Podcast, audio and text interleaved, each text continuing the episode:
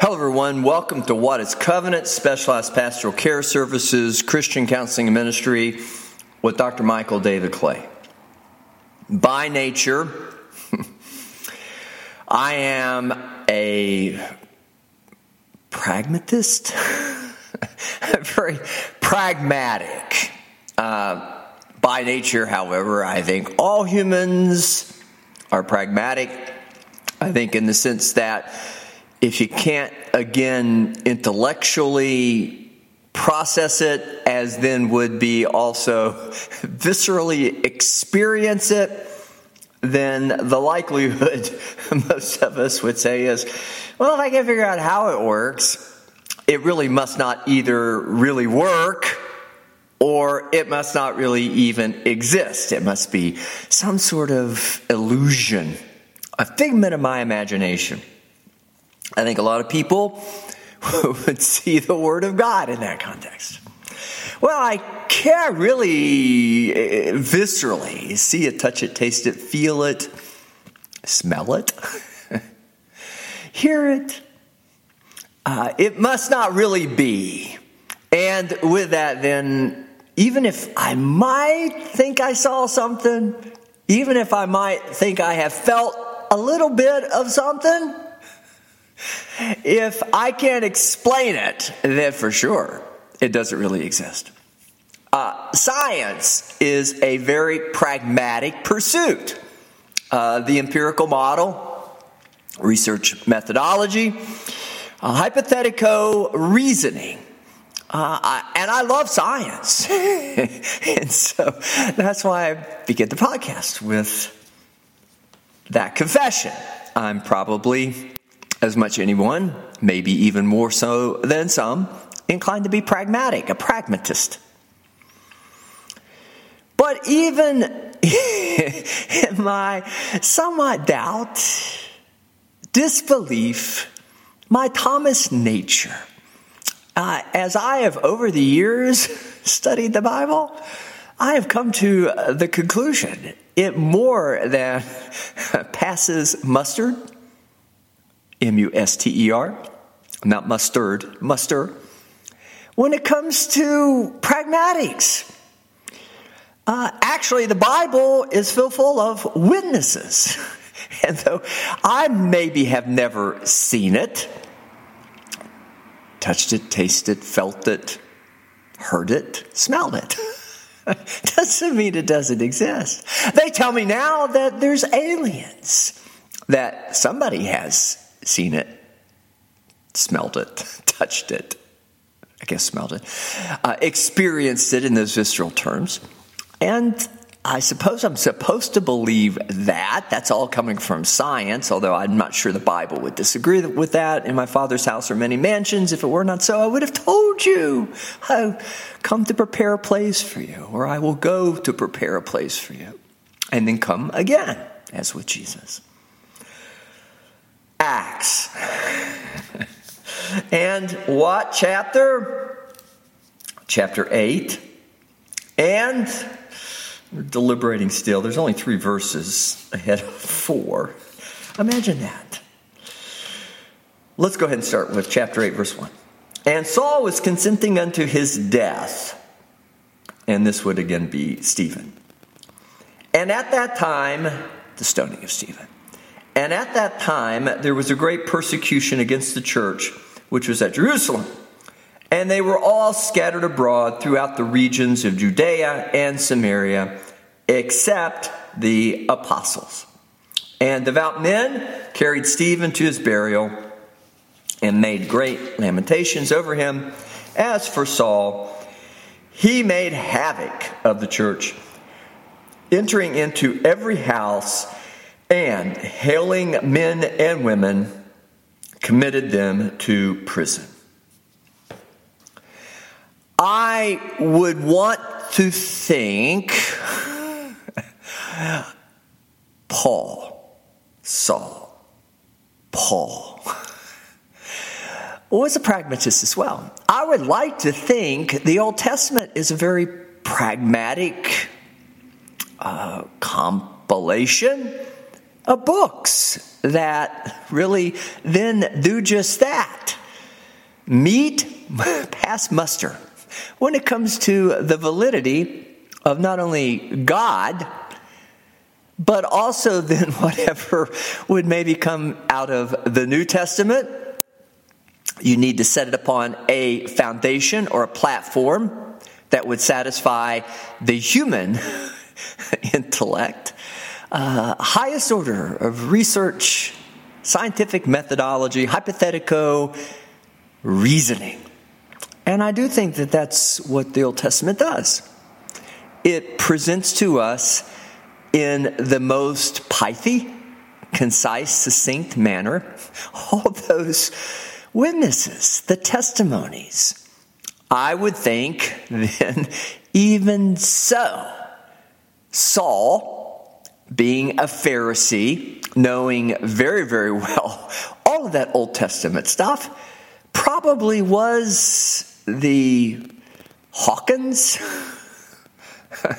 Stephen Hawkins of his time, his day. I don't want to take anything away from Saul uh, simply because I'm akinning him to Stephen Hawkins, but Stephen Hawkins was an atheist by self proclamation. I'm not sure Saul was a, an atheist. Uh, I don't know that he was quite at the point where he was willing to admit that to himself, but it was coming. He was very close to that moment where he was at the end of himself. And then all that your pragmatism, your science, your logic, your reasoning, your highest order of human thought and thinking, contrary to the emotional reactive stuff, the pensive, the abstract, the constructive, the again logical, the reasoned, the analytical,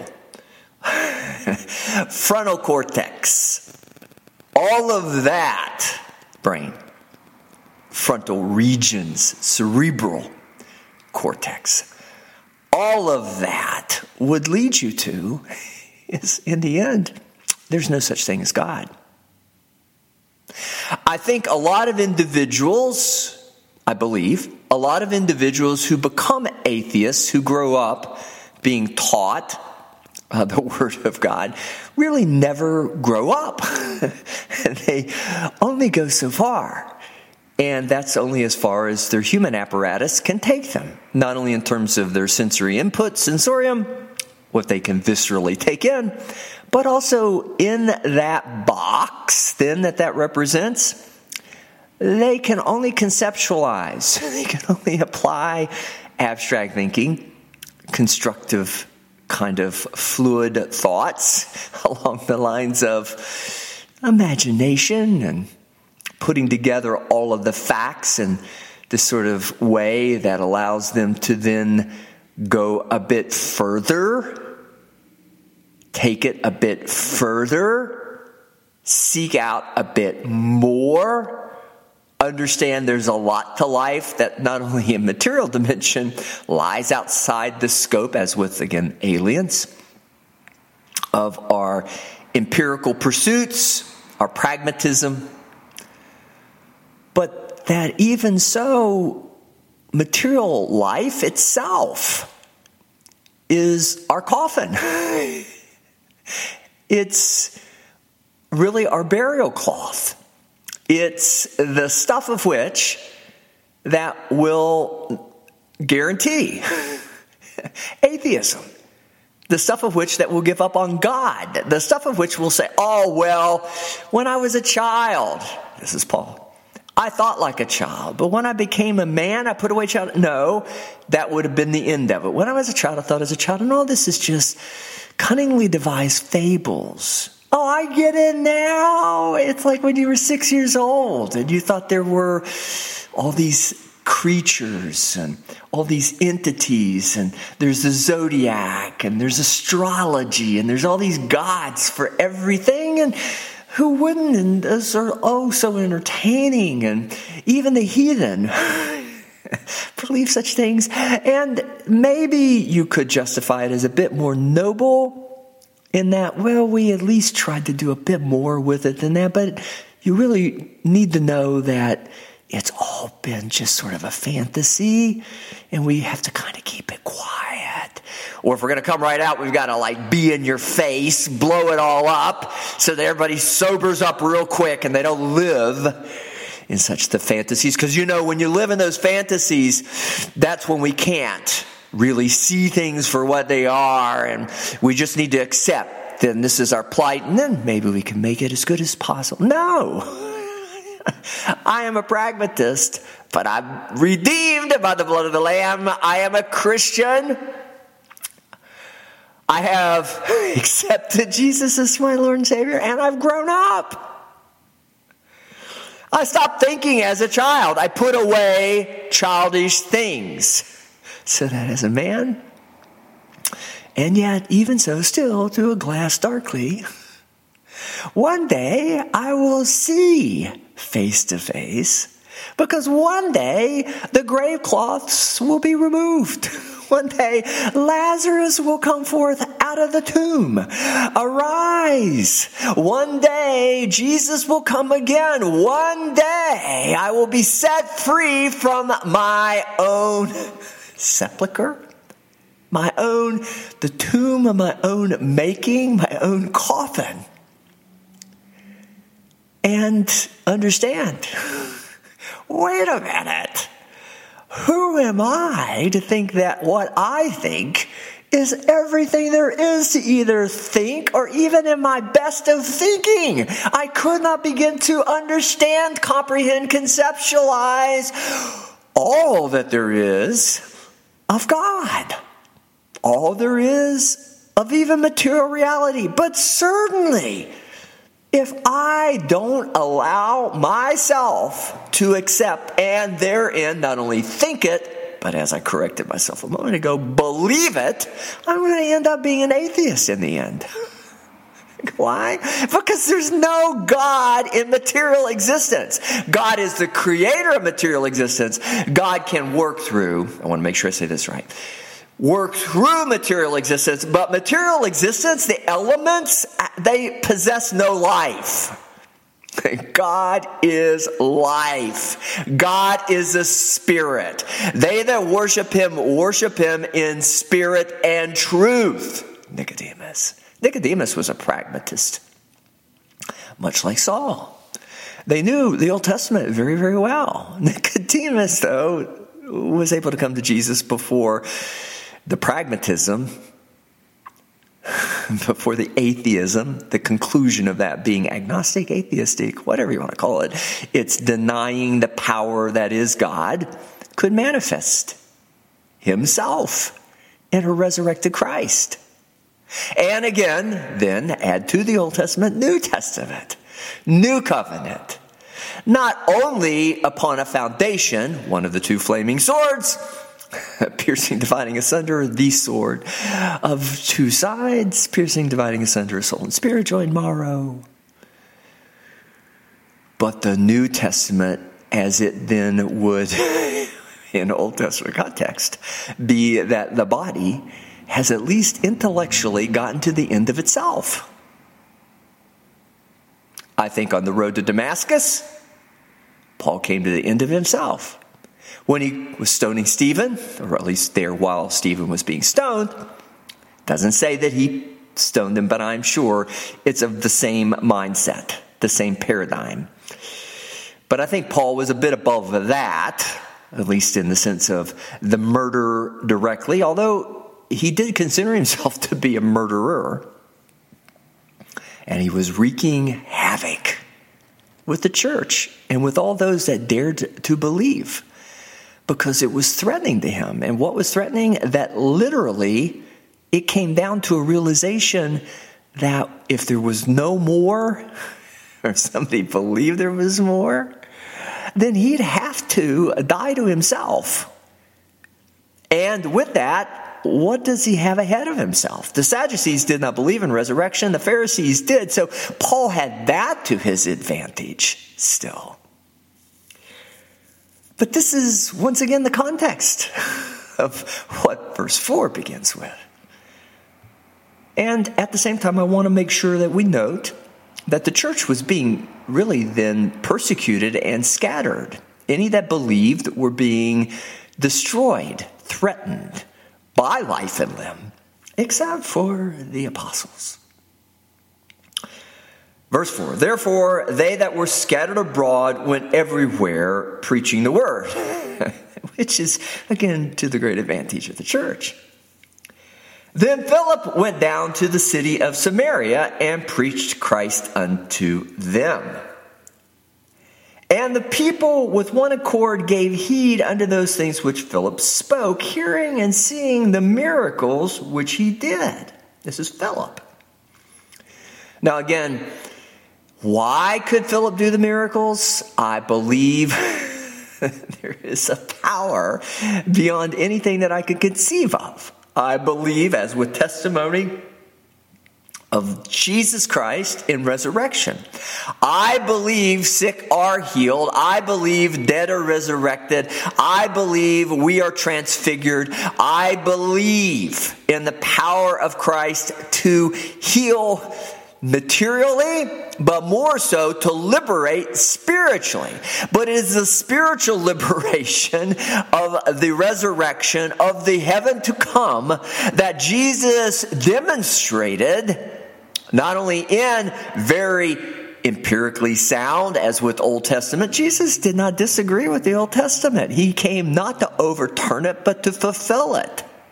But it is only taking you so far, except that you would then admit you are not going to be able to go any further until you can accept that simply because you can't taste it, touch it, feel it, see it, see it, experience it, smell it, hear it, that it doesn't exist.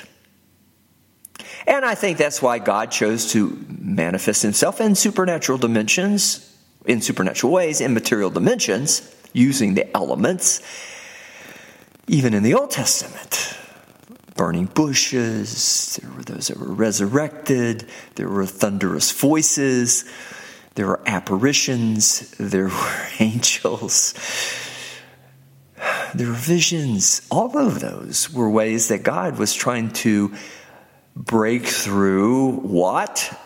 Lazarus, come forth. What? Roll the stone away. What? There is something inside of you that is greater than anything that you could even begin to imagine. And because you can't imagine it and you're not really yet beyond your fears of the unknown, there's something out there. You won't even consider it, Paul, until you're broken. And then we could only pray the scales would be removed from your eyes. And Jesus would speak to you. Why are you pushing against the goads? Why are you holding back? Why won't you let this power, the promise of which I've given unto you, take place in your life? Don't you see? Oh, sorry, you can't. The scales are on your eyes. Those that are blinded by science are those that are scared to accept that science can only take you so far, not because science is faulty, not because the Old Testament isn't the mind of God, but we can't conceptualize it. We can't consider it except through inspiration of the Holy Spirit. And good for us, God distributes His Spirit liberally. He doesn't withhold anything from anyone that would be willing to seek it out or at least be open to receiving it. Simon the sorcerer. For unclean spirits crying with a loud voice came out of many that were possessed with them, and many taken with palsies, and that were lame were healed. Verse 7. And this is still unto Philip's charge. And there was great joy in the city, or in that city. And why wouldn't there be? It's all this that I've been saying. If you're an atheist, you don't enjoy all of this. You do. You pay money, you go to theaters, you do. You read books. You do. You live in the land of your own imagination, which is also bound by your own experiences, because you're not getting any of that from uh, the Holy Spirit. You're only getting that from that spirit that is carnal, that is lethal, that is mortality, that is death within you. Mortality as with lethal it will eventually kill you. It's at your hands that you choose death over life if you don't accept Jesus. Philip, in very stark contrast, was offering life. He was showing the power.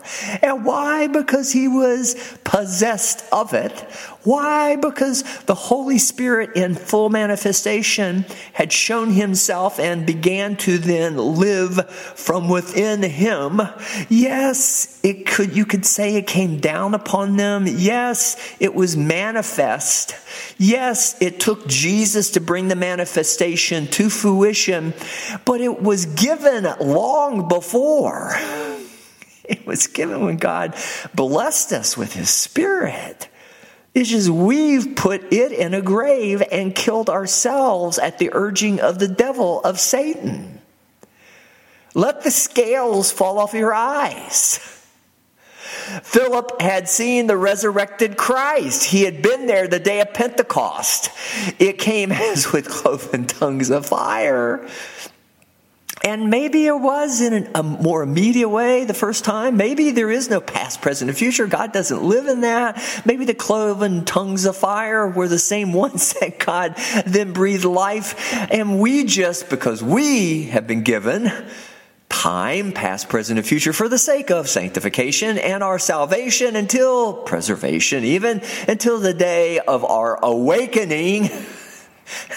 Maybe it all bleeds into one. Maybe there's only the present. Maybe there's only the moment you're in, as in on the Mount of Transfiguration. There was Moses, there was Elijah, and there was Jesus, and then whatever was to come was not going to be in time and space. Moses and Elijah representative of that. Jesus as in the present, but also Jesus as in bridging the gap between the Old Testament. Elijah still Old Testament, but he went up as in a whirlwind of fire. Moses didn't even cross into the promised land. And here's Jesus. He's going to take us all up.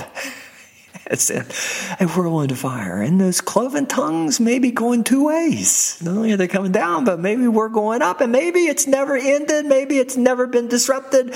Maybe it's just always been there, but we've just never seen it. And because we think in those sort of terms of past, present, and future, that's the only way we could conceptualize it or understand it and then translate it, communicate it. Enoch.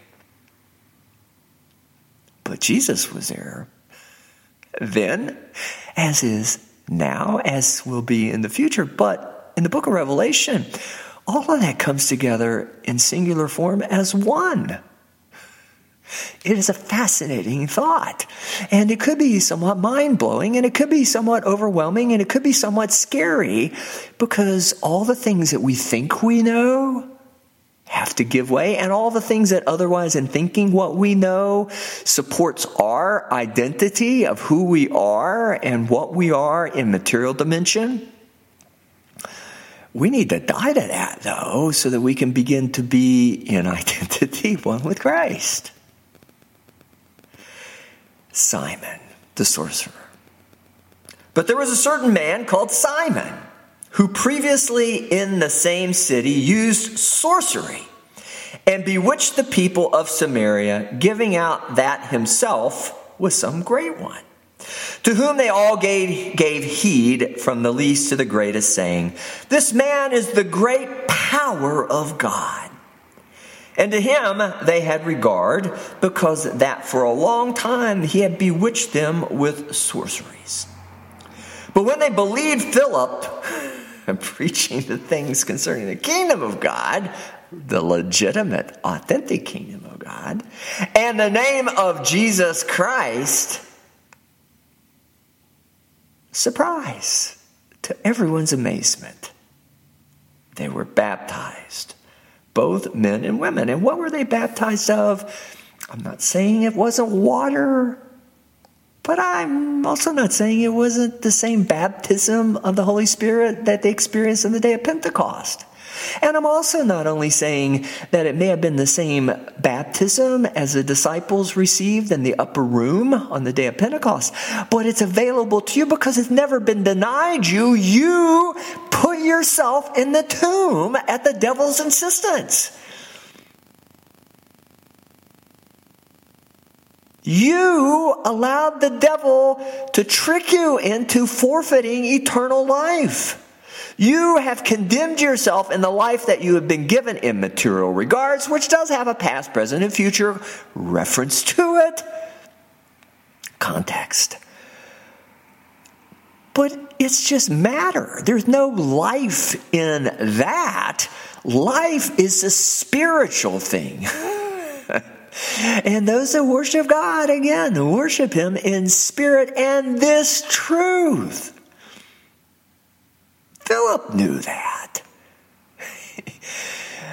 he was showing them power, not only in context of testimony, his own belief. He had been converted and accepted Jesus as Lord and Savior, and now, as with then his identity aligned with Christ, had his place in not only the kingdom of God, but the kingdom of heaven secured. He was offering this to these individuals. And guess what? There was credibility in it. It wasn't just, oh, imagine this, or oh, let me trick you into that, or let me con you into believing this or that, or maybe it's just the power of persuasion. I do think, even so, the devil knows if you bind yourself to death, and then all malady and sickness comes out of that. Unnaturally so. The human body is going to die anyhow, but it doesn't have to die sick. It doesn't have to be diseased. It doesn't have to experience infirmity. Sin is disease and infirmity. Iniquity is the manifestation of the fullness of that. So Simon was a little smarter, maybe, than even Saul. maybe even to some extent Nicodemus, although I do believe Nicodemus accepted Jesus as Lord and Savior when he came to Christ. I know he was part of those that rightly revered the body of Christ even after the crucifixion. I have no doubt that he is among the saints.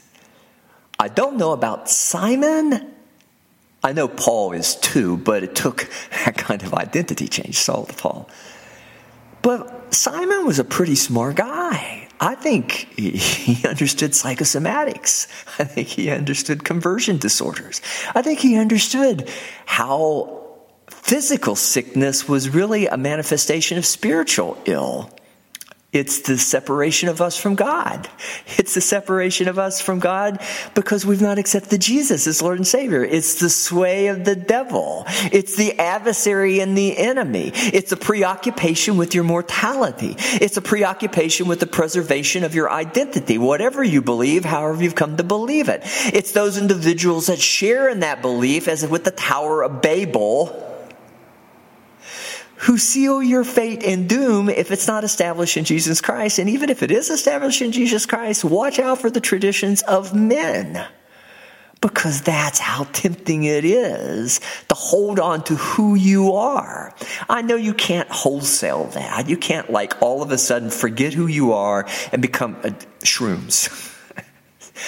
ego death. It, you can't do that without the risk of a bad trip. And even so, if it's not an entirely bad trip, we now, in scientific empirical terms, believe you need a guide. And who's that guide going to be? I guess it's going to be folks like me who understand the psychology of it, who've received the doctorate or the training not only in divinity or the Word of God, but also know that in human terms so that we might lead them and guide them. But it's the blind leading the blind. It's no different than a religious cult and you can get a lot of traction out of religious cults.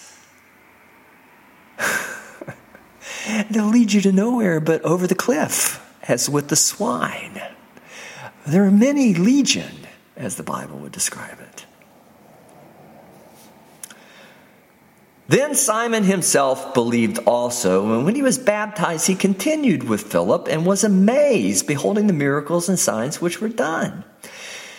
So there's the contrast, but then there's the conversion. Simon was probably a pretty finished product. Again, I don't know exactly where he is. Maybe he is amongst the saints. I don't know that I get the same confirmation as I do with Nicodemus. And again, Saul being changed to Paul. Now, when the apostles who were at Jerusalem heard that Samaria had received the word of God, they sent unto them Peter and John, who, when they were come down, prayed for them that they might receive the Holy Spirit. For as yet he was fallen upon none of them, only they were baptized in the name of Jesus, the Lord Jesus.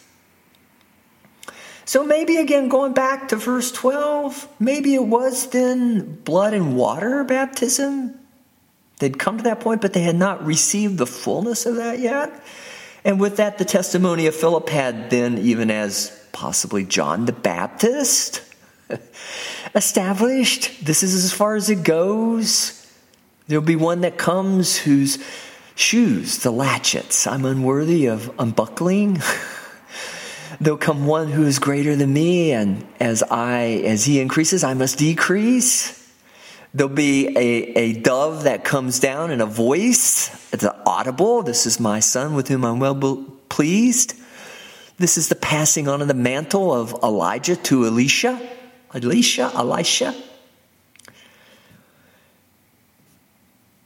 Then laid their hands on them and they received the Holy Spirit. Now, what does that mean?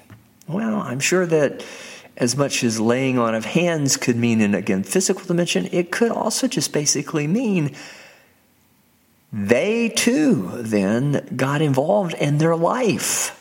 Not only was it something they heard of, not only was it something that Philip came and showed evidence of, but even as with Jesus, Jesus laid hands on the disciples.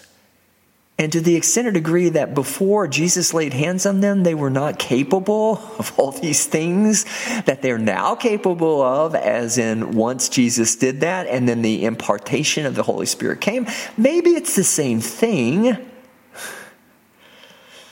Then they laid their hands on them and they received the Holy Spirit. And when Simon saw that through laying on the apostles' hands of the Holy Spirit was given,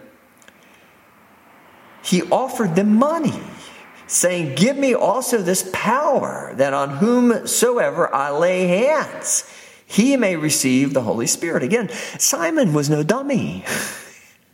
And believing that he believed and accepted that there was a power greater, maybe again, this is just a little a priori, a little before even he received the impartation of the Holy Spirit in that way.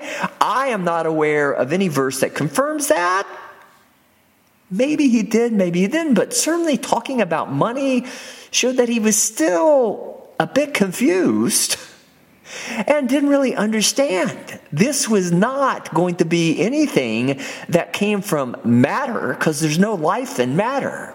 There's no resurrection of life, material life even, if there isn't spiritual resurrection. And the resurrected body does not have to be a material one. It's just going to be described in those terms because humans are not going to be able to grasp it unless we are told that. We will have a new name, so you'll know one another. Maybe they'll be like family and all of those things that we like to hold on to. But maybe they'll be like family, all those things like to hold on to. But maybe we won't have to rely on any human identity or dimension. I don't know for sure. If I did, I'd say, I believe. Or I'd say, I think, which is a little lesser. But nonetheless, what Simon saw, he wanted. Saying, Give me also this power that whosoever or whomsoever I lay hands, I may receive the Holy Spirit. They may, he may receive the Holy Spirit.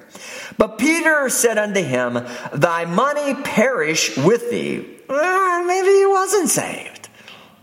This was trying to get to earlier. I think that we go back and forth, but don't let that be going back and forth on you. Learn. You do not want to be sifted in this way, back and forth, back and forth, back and forth. You don't want to straddle the fence. A double minded man is unstable in all his ways. Out of the same well can't come bitter and sweet, James. God does not withhold the wisdom. He does not withhold that for them or to them who seek it. You've got to be confident. You've got to, or you're not going to receive it, and you're not going to receive it even if you should marginally benefit in some sort of sanctification way, preservation way, as I mentioned earlier. It's not going to ultimately save you. Verse 20, but Peter said unto him, Thy money perish with thee because thou hast thought that the gift of God may be purchased with money. Thou hast neither part nor lot in this matter, for thy heart is not right in the sight of God. Repent therefore of thy wickedness and pray God if perhaps the thought of thine heart may be forgiven thee. For I perceive that thou art in the gall of bitterness and the bond of iniquity. Then answered Simon and said, Pray ye to the Lord for me, that none of these things which ye have spoken come upon me. I would have probably respected it more, been a bit more optimistic, hopeful about Simon's ultimate destination had he prayed it. And I think that's what the instructions, Peter's instructions were.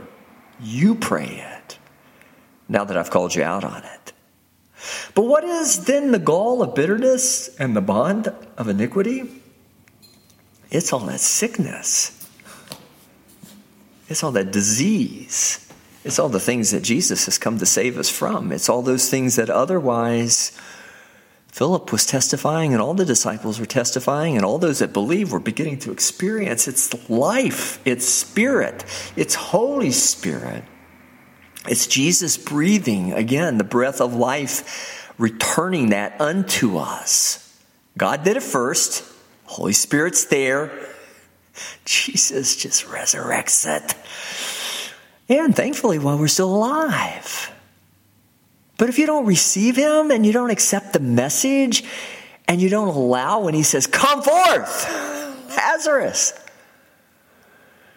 then you're just going to die. You're going to turn out to be like Saul, embittered, and it will kill you. You've been part of wrapping yourself up in those grave cloths. There's no death in the spirit, except that you would not have resurrection power in the spirit, not because God hasn't already given it to you. It is there for you to operate in now. The devil can't steal that from you. God gave you eternal life when he gave you life because life is not in the flesh. It's in the spirit. You've rejected him. Your fear has been your grave cloths. It brings nothing but disease and then you'll be bitter. The same stuff that led those that did stone Stephen, and should it have been Saul? The murder, if you've thought it, you've done it. But you're killing yourself as much as you're killing others. And God is not going to bless that. So, what's this got to do with counseling? That's always the question, right? Everything. Because I am not going to be able to do any better for you than Philip. And certainly with that, any better for you than should it come to that, Simon, that you think this is all transactional, that somehow out of yourself in that reciprocity sort of way, that intellectual sort of, no. The end of all reciprocity and transaction is material. It's matter. And matter, even though it's eternal, it's not alive. And it's the elements. But you don't want to just be dirt and clay. You want to have the breath of life. In the same way, whatever you bring for help with and to the counseling session, bring to me, to those that would counsel you at Covenants, Specialized Pastoral Care, Christian Counseling Ministry. They're not going to be able to do any more for you than what Peter and John did. this stuff ain't transactional, folks. It's Jesus. And then they're going to keep taking you back not only to Jesus, but they're going to keep taking you back to the Holy Spirit because that's where healing and that's where life is. That's where resurrection is. Should you want to get a hold of us, 304 528 9220. Covenants.llc1 at yahoo.com. Catch us on Facebook and YouTube at Covenants. I think I said covenantsonline.com. You can go there, or you can visit us again on the next podcast. Uh, for all of those that may be faithful listeners, you already know. We drop it weekly, and for those of you who may catch it now and then, we always drop a new one weekly, and you can find it on your favorite platform where you find all your podcasts. Until then, I want to bless you and wish you the breath of life, all that God has in store for you, the power of the Holy Spirit, and even as much as, again, that is free and available to you, you don't need to come see me. It's just the way I make my living. But I don't do that at the exploitation of Jesus. If you get Jesus, you got it all. But for those of you who do need, we don't take up tithes, we don't take up offerings, uh, we're tent makers. you have to exist in some sort of a way. And there's a lot of requirements that go with it that we're beholden to. Give unto Caesar that which is Caesar's. There's all sorts of transactional things. I wish it were not so, folks, but it's true. But until we get a chance to meet again, I richly I would want to wish you the richest of blessings and uh, just again say thanks.